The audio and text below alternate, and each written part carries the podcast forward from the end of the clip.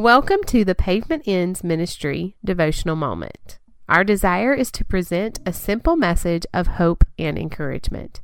Here is our speaker, Reverend Douglas Huff. When I was younger, I loved to deer hunt. As an ethical hunter, I always wanted my shots to be perfect and the death of the deer to be instant. However, the deer did not always fall in their tracks. Sometimes they ran and when they did, it was my responsibility to follow them. Tracking a deer requires a certain amount of skill. You learn to look for leaves that have been dug up by stumbling hooves and tufts of hair wedged in tree bark. However, most of all, you are looking for a blood trail. Sometimes the trail is like blood being poured out of a bucket. Other times you find a tiny drop of blood on a leaf and it will be several yards before you find another. But you will keep looking because you are a deer hunter and not just a shooter. It's not easy to track a wounded deer. The trail may lead through briars and thickets. Sometimes you have to cross cold creeks and deep ditches. But you shot the deer, and you owe it to him to complete the harvest you started. You must be determined to follow the deer no matter where it leads you.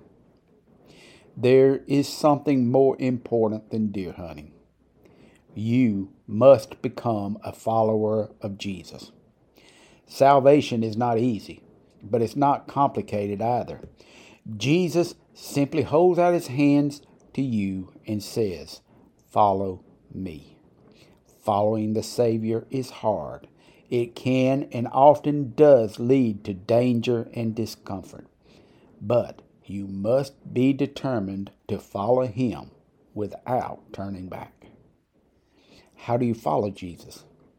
As I said, following Him is hard, but it is simple. Read your Bible and pray. He will speak to you, so take the time to listen for His still small voice.